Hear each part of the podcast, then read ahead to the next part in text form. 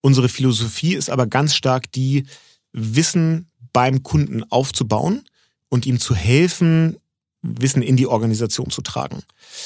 Das geht so weit, dass wir teilweise sogar für unsere Kunden die Bewerbungsgespräche führen, um ihnen zu helfen, die richtigen Leute einzustellen, wenn sie ein Thema in-house aufbauen wollen.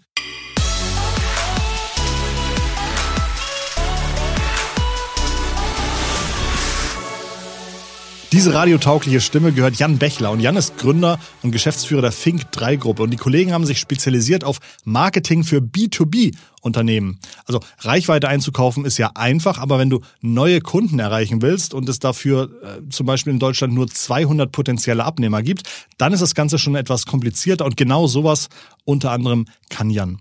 Ich bin Christoph Bosek von deinem heiß und innig geliebt und gehörten Podcast Digitale Vorreiter, der Podcast von Vodafone zur Digitalisierung. Jan und ich sprechen jetzt darüber, wie man sinnvolles Performance-Marketing aufbaut und wie man den Erfolg auch möglichst schnell messbar machen kann. Und warum man am besten auch jedes existierende Marketingbudget viel messbarer machen sollte. Denn viele Ausgaben für Messen, Branchenbucheinträge, Anzeigen werden einfach überhaupt nicht oder viel zu unregelmäßig auf ihren Sinn überprüft. Herausgekommen ist ein super Gespräch. Jan hat viele erfolgreiche Kampagnen betreut und es macht Spaß, seine Erfahrungen zu hören. Herzlich willkommen bei Digitale Vorreiter Jan Bechler. Ja, Christoph, schön da zu sein. Freue mich, dass wir mal in dieser Konstellation zusammenkommen. Ich glaube, ich bin dieses Jahr noch nie so angestrahlt worden wie von dir. Also für mich ist das jetzt schon ganz, äh, ganz positiver Start für den, für den Podcast. Ähm, du hast die inzwischen Firmengruppe, ist Firmengruppe Fink 3 oder wie, wie nennt ihr euch? Ja, Firmengruppe klingt ja immer so groß. Also ja. wir nennen uns Fink 3 Marketing Group. Ja. Ähm, wir sind jetzt drei Agenturen in der Gruppe. Da haben wir gesagt, jetzt darf man uns auch Gruppe nennen. Ja. Ähm, genau, also die Fink 3 Gruppe ist so eine ähm, ja, Gruppe von mehreren spezialisierten Digital-Marketing-Agenturen, die meine beiden Partner, Tim Nedden, mhm. Björn Suit und ich ähm, vor ja, gut fünf Jahren gegründet haben, sind jetzt ähm, 100 Kolleginnen und Kollegen. Das ist ja, mit also, denen wir das machen dürfen. Da darf man auch schon mal Gruppe sagen, ne? Mit ja, Kollegen. Genau. Und die Idee hinter der Gruppe ist so ein bisschen, also warum ist das nicht eine Agentur, sondern warum muss man das jetzt irgendwie in verschiedene Firmen ja. so aufgliedern? Wir haben immer gesagt, wir wollen eher die Boutique sein und nicht der Gemischtwarenladen. Mhm. Also wir glauben, nicht so sehr an Digitalmarketing-Agenturen, die sagen, dass sie alles machen, weil mhm. die Vermutung dann ist, wenn man alles macht, macht man, macht man wahrscheinlich nicht mhm. so richtig. Das ist so ein bisschen wie in dem Restaurant, das dir sagt, sie haben das beste, das beste Wiener Schnitzel, mhm. ausgezeichnetes Sushi und hervorragende Trüffelpasta. So, internationale Küche, da würde ich auch mal skeptisch werden. Ja. Ähm, und deswegen haben wir gesagt, wir wollen uns auf ganz spezielle Bereiche im Online-Marketing spezialisieren und machen dann auch nur das. Mhm. Und damit man das irgendwie auch sinnvoll nach außen verkaufen kann, liegen diese Spezialbereiche jeweils in einer eigenen Firma, die man dann nochmal ein bisschen anders positionieren kann. Vom Ding her macht ihr aber B2B-Marketing. Das heißt, wenn ich jetzt irgendwie sage, ich will Pullover verkaufen, äh, würdet ihr wahrscheinlich auch hinkriegen. Aber eigentlich, wenn ich sage, ich möchte äh, Stanzmaschinen ver verkaufen, die 120.000 Euro das Stück kosten, dann könnte ich zu euch kommen, oder? Ja, du kannst auch mit dem anderen zu uns kommen. Also die Gruppe hat einmal die Tochterfirma Fink3 Commerce. Mhm die, da sehen wir uns so als eine der führenden Agenturen, wenn es darum geht, so ein Direct-to-Consumer-Geschäft insbesondere über Amazon und andere Marktplätze aufzubauen. Da könnten wir dir helfen, den, den Pullover zu verkaufen. Dann äh, gibt unsere Tochteragentur Fink3 Marketing Services, die ist vor allem im Bereich CRM und Business Intelligence unterwegs. Und dann für die 120.000 Euro Stanzmaschine, was ja wirklich dann hartes B2B-Geschäft ist, das haben wir in unserer Tochteragentur Bismut Marketing. Okay. Ähm, inzwischen haben die Zuhörer zu Hause wahrscheinlich auch mitbekommen, dass du eine ganz angenehme Mikrofonstimme hast. Wie kommt es, dass du, dass du so angenehm sprichst? das ist, äh, also, ich hatte äh, als Teenager, wo andere vielleicht so Pilot werden wollen oder Lokomotivführer oder Astronaut, ähm, wollte ich immer äh, Fußball-Radio-Kommentator werden. Also die NDR 2 Bundesliga-Show samstags nachmittags, das war eigentlich so das Ziel. Ähm, ich habe dann mein erstes Schulpraktikum mit 14 bei Radio Hamburg gemacht ähm, und habe dann tatsächlich während der Schulzeit angefangen als Radiomoderator zu arbeiten, später dann bei Energy. Und das war so mein Schüler- und Studentenjob. Ähm, zusammen mit ein bisschen Hip-Hop-Musik habe ich irgendwie immer so dazu einen Bezug gehabt. Und habe aber dann aus heutiger Sicht, würde ich sagen, zum Glück auch früh genug für mich entschieden, dass ich nicht dauerhaft am Mikrofon hängen bleiben möchte, sondern dass ich irgendwann eher in den kaufmännischen Bereich äh, wechseln möchte. Das habe ich dann nach dem Studium gemacht. Und ähm, wo man also wahrscheinlich, wo so ein, so ein, so ein Top, so ein Top Hamburger Morgenmoderator, der hat wahrscheinlich ähm, auch finanziell keine großen Sorgen, oder? Das glaube ich auch. Also da kann man schon. Aber da gibt's halt auch nicht viel. Gerade wenn man irgendwie äh, so beim marktführenden Sender die Morningshow macht, dann ja. ist das schon super. Für mich war mal eher die Frage, kann ich glaubwürdig, wie lange kann ich glaubwürdig da so den gute Laune Onkel am Mikro verkörpern? Ne? Das ist mit 25 relativ einfach. Mit 55 haben wir gedacht, wird es vielleicht dann dünn. Ja. Und mich hat dann was anderes gereizt. Okay, das ist auch gut so. Ähm, und das finde ich auch tatsächlich interessanter, als, äh, als irgendwie die Top 40 abzu, abzuspielen jeden Tag. Ähm, du hast gerade so ein bisschen erzählt, wie ihr aufgestellt seid. Was für Kundentypen habt ihr so? Also wir haben ja meistens auch viele Zuhörer, die selber vielleicht auch Dinge produzieren. Ja, ähm, ähm, ja in, in, in welche Richtung gehen eure Kunden? Also wir haben, ähm, ich sag mal, drei Kundencluster. Ähm, und diese Kundencluster können dann in Deutschland sitzen oder auch im Ausland. Also wir sind, sehen uns als internationale Firma, haben, glaube ich, über 20 Nationalitäten in der Firma vertreten und arbeiten auch für Kunden aus dem Ausland. Aber wenn man sich mal so anguckt, was, was für Arten von Firmen sind das, dann ist das auf der einen Seite sind das ein paar große Konzerne, für die wir arbeiten dürfen, also so Household Name Brands, die man jeder von uns kennt. Es sind ähm, ganz viel, ist es aber der typische deutsche Mittelstand, so das äh, Rückgrat äh, unserer Wirtschaft, für die wir arbeiten, für die wir ehrlicherweise auch sehr, sehr gerne arbeiten, weil die ganz häufig sehr unpolitisch Entscheidungen treffen. Häufig sind sie Inhaber geführt, ähm, treffen auch sehr schnelle und mutige Entscheidungen, ähm, probieren gerne Dinge aus, sind sehr unternehmerisch und das passt, glaube ich, so ganz gut zu der Art und Weise, wie wir als, als Firma auch funktionieren. Also für die arbeiten wir sehr gerne. Und dann haben wir auch so ein Kundencluster, das sind so Venture Capital finanzierte Startups, wo es ganz häufig die Investoren sind, die uns dann mit dazu holen. Wenn jetzt irgendwie eine ihrer Firmen eine neue Finanzierungsgründe gemacht hat, da liegt viel Geld auf dem Konto, dann ist ja nicht das Ziel, dass das da zu Minuszinsen bei denen auf dem Bankkonto liegt, sondern dass es dann darum geht, das schnell ja, in Wachstum zu übersetzen und bis dann so eine Firma auch zusätzliches Team aufgebaut hat oder in der Lage ist, in einen neuen Markt, in ein neues Land zu gehen, können wir dabei ganz gut helfen. Also das sind so die drei Hauptkundenarten, die es bei uns gibt. Du bist ja selber auch ein starker, großer Digital-Marketing-Experte, deine Kunden vielleicht nicht immer. Äh, wie kannst du den Unternehmen zeigen, wo sie Potenziale haben und dass da Potenziale liegen? Ja, also das unterscheidet sich total. Jetzt so die Venture Capital finanzierten Startups, die haben natürlich eine totale digitale DNA und ähm, denen müssen wir jetzt nicht groß erklären, warum es schlau ist, sein Marketing zu digitalisieren. Ähm, bei so den Mittelständlern ist es ganz häufig so, dass da Unternehmer auf uns zukommen, denen irgendwie bewusst ist, dass sich die Welt da draußen gerade ordentlich ändert und dass sie auch ihr Geschäftsfeld verändern müssen. Und die kommen dann ganz häufig ohne eine konkrete Zielstellung zu uns, mhm. aber mit so ganz, ja, mit ganz konkreten Fragen. Mhm. Und zum Beispiel jetzt in einem Corona-Jahr, wenn du ein B2B-Unternehmen bist und in der Vergangenheit sehr stark über Messen äh, deinen Vertrieb oh ja. gemacht hast und über eine Salesmannschaft, die draußen durch die Lande fährt und äh, Kunden im Büro besucht. Beides war in diesem Jahr relativ schwierig bis gar nicht möglich. Und dann kommen die zu uns erstmal mit der Frage, wie wie kann ich das digitalisieren? Also was kann ich machen? Die gibt's, kommen gibt's, gibt's da so eine One-Size-Fits-All-Lösung? Nee, ich glaube, die One-Size-Fits-All-Lösung gibt's überhaupt nicht, weil das ähm, total von deinem, deiner Branche, deinem Geschäftsmodell ähm, abhängt. Ähm, aber für fast alle Bereiche findet man schon eine digitale Entsprechung und dann versuchen wir das immer so sehr vom, vom Ende her zu denken.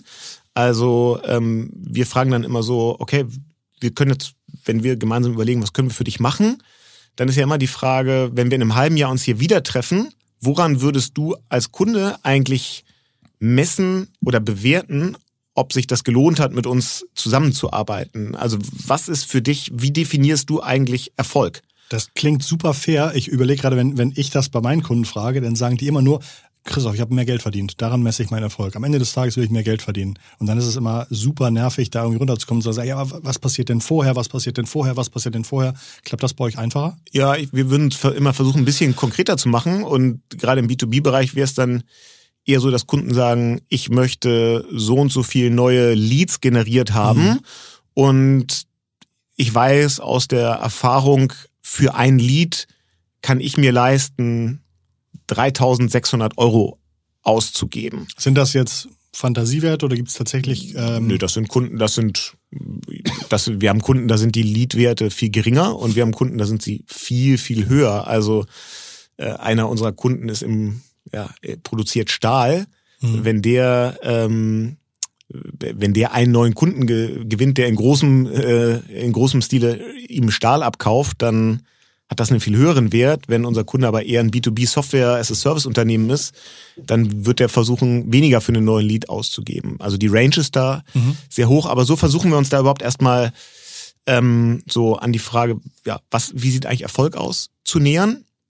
Und dann brechen wir das sehr stark runter und gucken so in seine bisherigen Prozesse, wie macht er denn heute eigentlich Vertrieb? Was funktioniert davon schon gut oder noch gut, auch unter veränderten Rahmenbedingungen? Und wo können wir das digital unterstützen? Es gibt ja eigentlich keine Kunden, wo es jetzt nötig ist zu sagen, wir lassen alles sein, was uns bisher erfolgreich gemacht hat und ab morgen machen wir jetzt alles anders. Das ist ja fast nirgendwo sinnvoll, sondern das sind ja immer so graduelle Entwicklungen, wo man sagt, wir wollen zu dem, was wir heute schon gut machen und was gut funktioniert, wollen wir neue Taktiken, neue Maßnahmen äh, on top entwickeln. Und dann entwickeln wir so mit dem Kunden Arbeitshypothesen. Ähm, und die versuchen wir dann so prototypisch umzusetzen und sehr schnell zu messen, funktioniert das eigentlich? Und die Sachen, die dann äh, profitabel funktionieren, die äh, lassen wir weiter, ähm, lassen wir weiter wachsen und, und rollen sie aus. Okay, ich glaube, jetzt ist mal an der Zeit, so ein bisschen auch zu erklären, auf welchen Plattformen ihr diese Hypothesen äh, ausprobieren könnt oder wie solche Kampagnen aussehen. Was für B2B-Plattformen gibt's denn da so? Ja, also im B2B-Bereich gibt's erstmal unterschiedliche Arten, wie du ja digital Marketing und Vertrieb machen kannst. Ähm, für einige musst du Media-Budget in die Hand nehmen, weil du eben ganz klassisch dann Werbekanäle nutzt. Und für andere musst du das nicht. Ich fange mal mit dem an, wo du es nicht musst wir haben teilweise Kunden, die in so harten Nischen unterwegs sind, dass man weiß, da gibt's in Deutschland keine 200 potenziellen Abnehmer für. Und äh, hast du ein Beispiel für so ein für so ein Produkt? Ja, ähm, ein Unternehmen, das stellt ähm, Stoffe her, die bei der Impfstoffproduktion mit verwandt werden, verwendet werden. Hm. Ähm, so, da, jetzt gibt's nicht so viele Impfstoffhersteller in Deutschland, da sind halt sehr wenige. Aber die musst du eben äh, identifizieren und dann Wege finden, äh, da die richtigen Leads zu identifizieren und, und anzusprechen. Da muss man jetzt aber nicht anfangen, äh, Facebook- oder LinkedIn-Kampagnen zu starten, weil das sind so wenige Menschen, die erreiche ich anders viel besser, dass das viel, viel mehr so manueller Lead-Research und Vorqualifizierung für den Vertrieb. Ähm, oder so Maßnahmen, dass ich, man kann Tools einsetzen, sowas wie zum Beispiel Sales Viewer. Das sind Tools, die zeigen mir, von welchen Firmen war denn wann jemand auf meiner Firmenwebsite und was hat derjenige sich da eigentlich angeguckt. Und das ist jetzt nicht so anonymisiert, wie man es vielleicht aus Google Analytics äh, kennt, wo man sagt, ah ja, gestern waren 17 ja, Leute auf meiner Website, sondern da steht dann genau ein Mitarbeiter von Unternehmen XY war gestern für 17 Minuten auf meiner Website und ich kann mir hinterher ein Video angucken, wo ich nachverfolgen kann, wie hat der sich durch meine Seite geklickt? Was hat der sich durchgelesen? Und das sind natürlich total nützliche Tools, die ich dann sofort meinem Vertrieb geben kann, um zu sagen, hier schau mal, da hat jemand von, ich nenne jetzt mal einen Impfstoffhersteller, ja, ja BioNTech, war jetzt ja. gestern zum dritten Mal auf unserer Website, der scheint ja irgendwie ein Interesse an unserem Produkt zu haben, da solltest du mal anrufen. Das sind ja auch digitale Maßnahmen, aber ohne dass ich Mediabudget in die Hand nehme. Und gleichzeitig ist es natürlich total nützlich, auch Mediakanäle äh, zu nutzen in vielen Fällen. Und welche sind das? Das sind erstmal die typischen B2B-Netzwerke, also LinkedIn oder für den deutschsprachigen Raum Xing. Mhm. Ja, sind äh, total äh, performante. Macht, macht ihr beides? Ja, wir machen beides für Kunden. Ähm, die man, die man sehr gut bespielen kann über Werbeformate, über so Formate wie LinkedIn In-Mail, wo du bestimmten Zielpersonen eine Nachricht, auch wenn du nicht mit ihnen vernetzt bist, direkt in ihre Inbox äh, reinschickst. Dann ähm, ist natürlich klar, das ganze Google-Ökosystem ist im B2B-Bereich natürlich auch nützlich. Aber was, und was viele immer überrascht, auch zum Beispiel Facebook oder Instagram sind auch B2B oder potenzielle B2B-Kanäle. Und da ist häufig dann so der Reflex, ja, aber das ist doch irgendwie Facebook, alles ja, Katzen-Content und lustige Videos. Wie kann ich das denn für B2B nutzen? Und am Ende ist es ja so, wahrscheinlich 80 Prozent aller Einkaufsleiter in deutschen Mittelstandsunternehmen haben irgendwie auch einen Facebook-Account. Mhm. Und viele von denen tragen da auch ein, bei welcher Firma sie arbeiten. Mhm. Oder sie folgen ihrem eigenen Unternehmen oder ihren Wettbewerbern, um so auf dem Laufenden zu bleiben. Und das sind alles Datenpunkte, die man sich nehmen kann, um eben auch darauf Targeting zu betreiben mhm.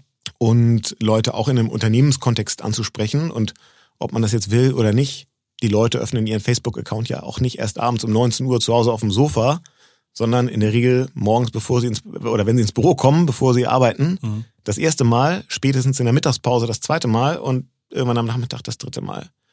Also man kann auch die Kanäle für B2B nutzen. Und dann gibt's ganz häufig so totale Branchen-Nischenportale. Ähm, Zum Beispiel, wenn man jetzt im Software-as-a-Service-Bereich unterwegs ist und Tools anbietet, dann ähm, gibt es äh, im, in den USA zum Beispiel Plattformen mhm. wie G2, mhm. genau. Ähm, in Deutschland baut äh, OMR ja gerade mhm. OMR Reviews auf, eben als eine Software-Bewertungsplattform. Und über die kann ich total gut Marketing machen und Leute erreichen, die sich eben gerade für eine Software in einem bestimmten Bereich äh, interessieren. Oder es gibt so Portale wie Quora, so mhm. Frage-Antwort-Plattformen, wo Menschen eben sehr spezifisch zu bestimmten Industrien, Bereichen oder Produkten und Problemen darum Fragen stellen. Und da muss ich dann erstmal gutes, ja, ich sag mal, Community Management machen und muss verstehen, wer interessiert sich da gerade für was, wo kann ich da sinnvolle Antworten geben und ich kann da aber eben auch teilweise äh, kontextuell werben und im richtigen Umfeld einfach mit ja, meinem Werbekanal auftauchen. Du hast eben schon so ein bisschen genannt, Leads erstellen könnte eine, ein Erfolgskriterium sein, zu dem der Kunde irgendwie Interesse hat oder sagt, wenn ich in einem halben Jahr Leads bekomme oder so, dann habe ich, finde ich das gut. Gibt es noch weitere Kennzahlen, die vielleicht von Kunden gefordert sind, aber für eine Agentur schwierig zu erreichen sind? Oder umgekehrt gibt es Kennzahlen, wo du sagst, guck mal, lieber Kunde, wenn du darauf äh, ein bisschen optimierst, ist das viel, viel besser, als wenn du irgendwie sagst, ich will Leads erstellen. Gibt es da noch irgendwelche Vormetriken oder Übergangsmetriken? Ja, also ähm, erstmal der Lead an sich ist jetzt noch nicht so wertvoll, sondern man muss ja irgendwie es auch schaffen, einem Lead einen Wert zuzuordnen. Weil jetzt nur irgendwie äh, irgendwelche Adressdatensätze einzusammeln, die dann am Ende aber nicht in, in Umsatz konvertieren, hat ja auch keiner was von. Da muss man sagen, das ist aber gar nicht so einfach im B2B-Bereich. Warum? Weil häufig so ein Entscheidungszeitraum ja viel, viel länger ist als im B2C. Im B2C sehe ich irgendwo das Banner von Zalando mit einem äh, schicken Paar Sneaker. Finde ich gut, kaufe ich, hat zwei Minuten gedauert. Im B2B-Bereich sind so Sales-Zyklen ja häufig also mehrere Monate lang. Und das dann erstmal vernünftig zu messen, ist schon nicht so einfach. Erst recht, wenn es häufig ja so ist, dass ich den Lead vielleicht online generiere. Die Conversion, der Abschluss ist dann aber immer noch offline ein unterschriebener Vertrag. Das muss ich irgendwie mit, mit messen. Und man muss mal so ein bisschen aufpassen, dass man sich nicht in die Tasche lügt, mhm. dass man, ähm, wenn man so ein ROI berechnen möchte, ja, im B2C ist es immer auf Ein-Personen-Basis. Im B2B-Bereich habe ich ganz häufig die Herausforderung, in einer Firma sind ja mehrere Personen an so einer Kaufentscheidung beteiligt. Das ist die, ähm, die Fachkraft in dem Fachbereich, die möchte immer das beste Produkt haben. Dann gibt's den Einkaufsleiter, äh, Einkaufsleiter, der möchte vielleicht das günstigste Produkt oder das Produkt mit dem besten Preis-Leistungs-Verhältnis haben. Dann gibt's, weiß ich nicht, den Datenschutzbeauftragten, ja. der möchte das Produkt, das besonders datenschutzcompliant ist und der Geschäftsführer möchte vielleicht was ganz anderes. Das heißt, ich muss in einem Zielunternehmen, das vielleicht Kunde werden soll, muss ich verschiedene Subzielgruppen ansprechen. Und wenn ich das dann auch messbar mache, dann muss ich eben auch verstehen, was habe ich nicht für eine Person ausgegeben, sondern was habe ich investiert für um alle diese Personen in einer Firma zu erreichen, damit ich hinterher überhaupt weiß, ob sich das gelohnt hat. Also das sind so Metriken, die man eben über da ist nur ein Lied äh, hinaus sich angucken muss.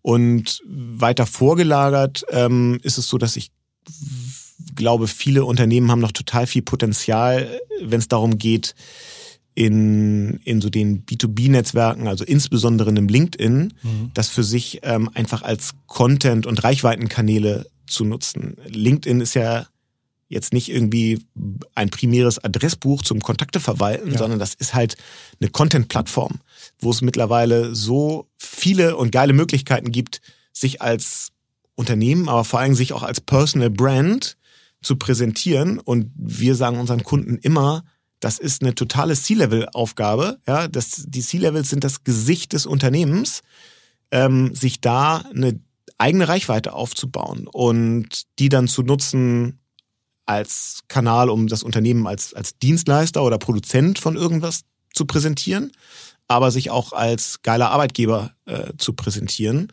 Und deswegen gibt's da, glaube ich, auch total nützliche Reich äh, KPIs, die eher so mhm. Reichweiten-KPIs sind. Also wie viele relevante Follower habe ich eigentlich auf LinkedIn mit mhm. meinem mit meinem Firmenprofil oder wie viel hat unser unser Inhaber als das Gesicht der Firma?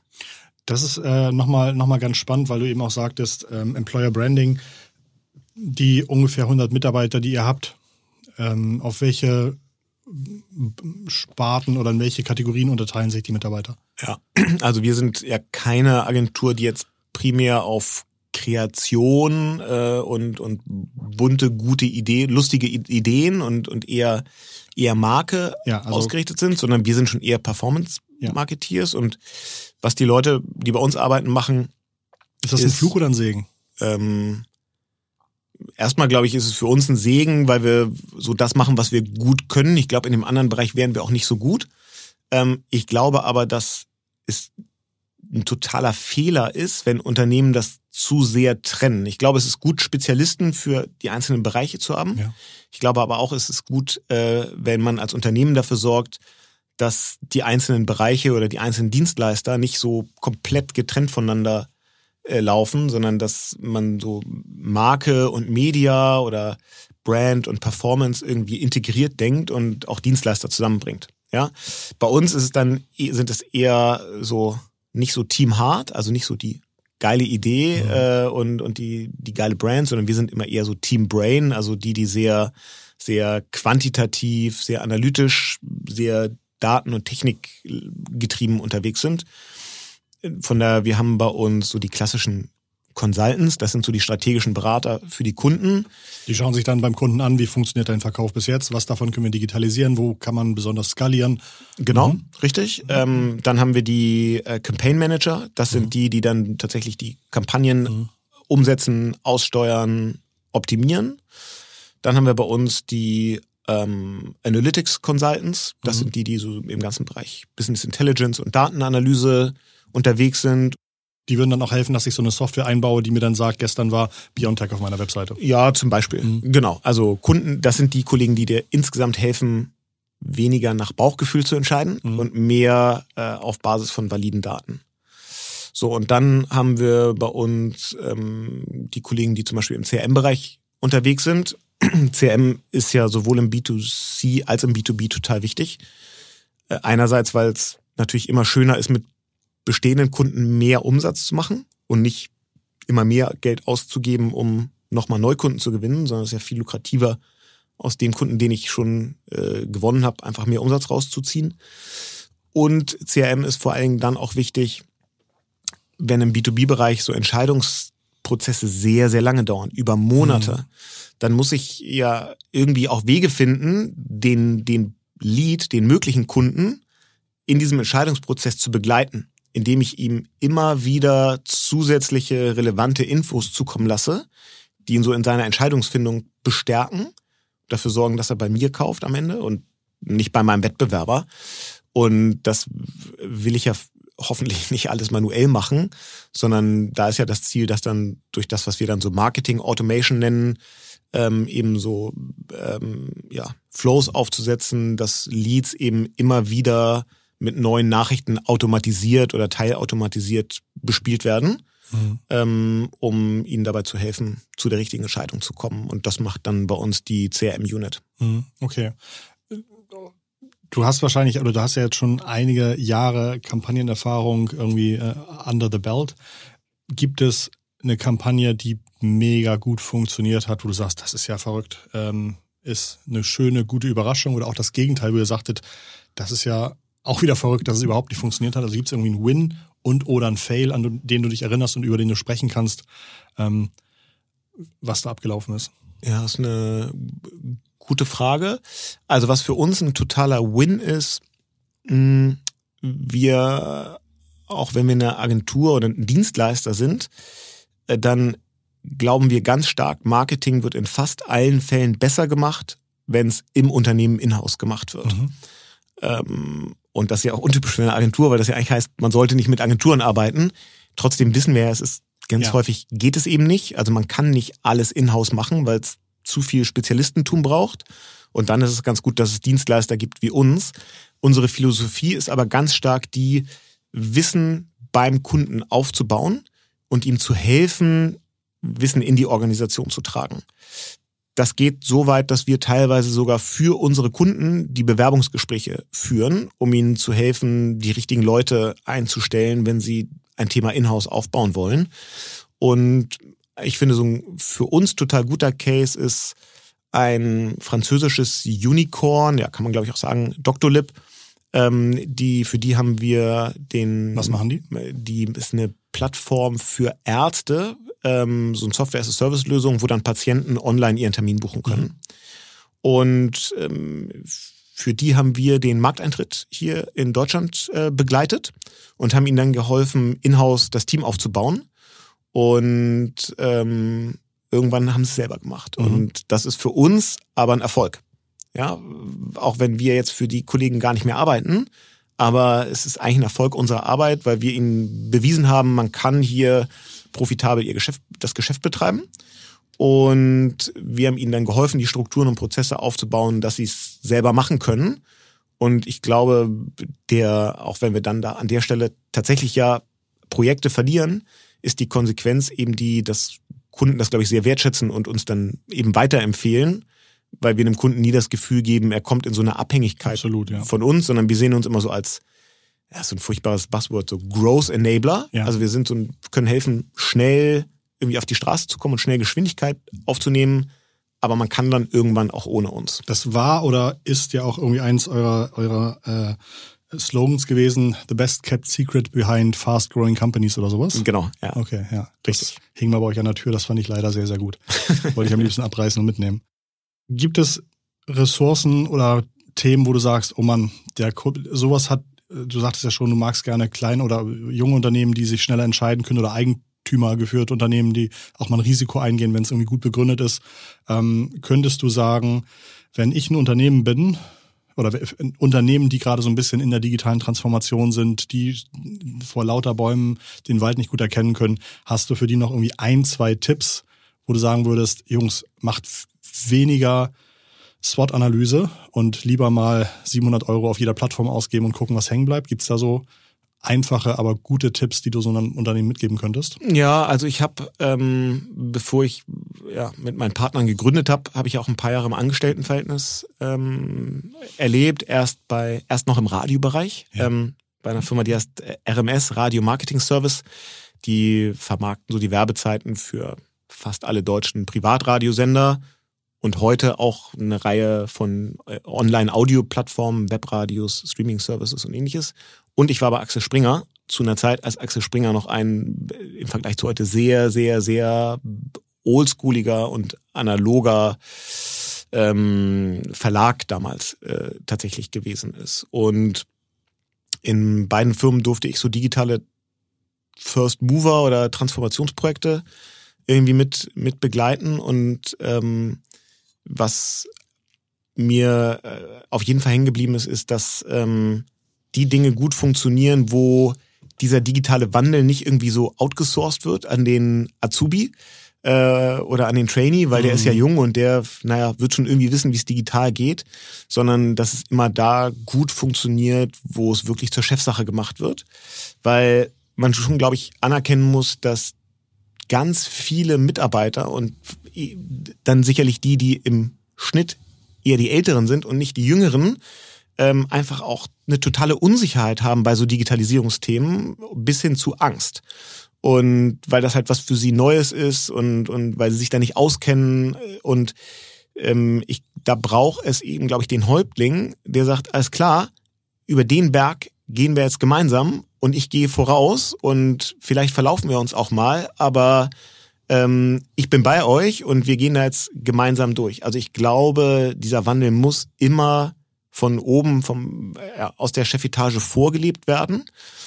Und ähm, dann, wenn der Häuptling vorausgeht, dann kriegt man auch genug Leute hinter sich, die mitgehen. Aber ich glaube, das ist nichts, was man so mhm. als Chef delegieren kann. Ähm, und man muss eben auch als Chef bereit sein, dann Dinge zu initiieren, die vielleicht schiefgehen. Weil in so einem Wandel nie, es wird nie alles funktionieren. Es geht gar nicht. Ja, das sind ja teilweise auch Experimente. Man muss einfach anerkennen, ja, schnell rausfinden, in welche Richtung man laufen sollte, was funktioniert oder was vielleicht auch nicht, nicht funktioniert. Hast du Trends fürs nächste Jahr? Marketing-Trends, Dinge, an die du glaubst, wo du sagst, da geht es entweder so weiter wie dieses Jahr, das sollte man nächstes Jahr genauso machen oder etwas ganz Neues? Also ich glaube, dass alles das, was in Corona passiert ist, das war ein Beschleuniger für Dinge, die sowieso passiert wären und ist ein, also das wird sich jetzt auch nicht wieder zurückdrehen. Ähm, das ist auf der einen Seite im, im B2C-Bereich wird ja, das Wachstum im, im E-Commerce wird weiter äh, vorangehen. Das Thema Direct-to-Consumer-Geschäft wird noch mehr Unternehmen beschäftigen, die eine direkte Endkundenbeziehung äh, aufbauen wollen über Amazon, aber auch über andere Marktplätze. Und wir gucken uns total neugierig so das ganze Shopify-Ökosystem an und mhm. glauben, dass das für viele unserer Kunden sehr relevant wird. Ich habe gerade heute gelesen, dass drei Prozent aller Webseiten weltweit Shopify-Webseiten sind. Drei Prozent aller Webseiten, also ja. nicht drei Prozent aller Shops, sondern drei Prozent aller Webseiten. Ja. Also dass ne, da auch gerade unheimlich viel passiert. Ja, absolut. Mhm, okay. Und im B2B-Bereich glaube ich, dass ganz viele Firmen ähm, ähm, in diesem Jahr gelernt haben, dass B2B-Vertrieb und B2B-Marketing eben anders funktioniert. Ich glaube, in der Vergangenheit und auch bis heute ist es häufig so, dass viele Unternehmen da immer noch sehr stark von Marketingkosten reden.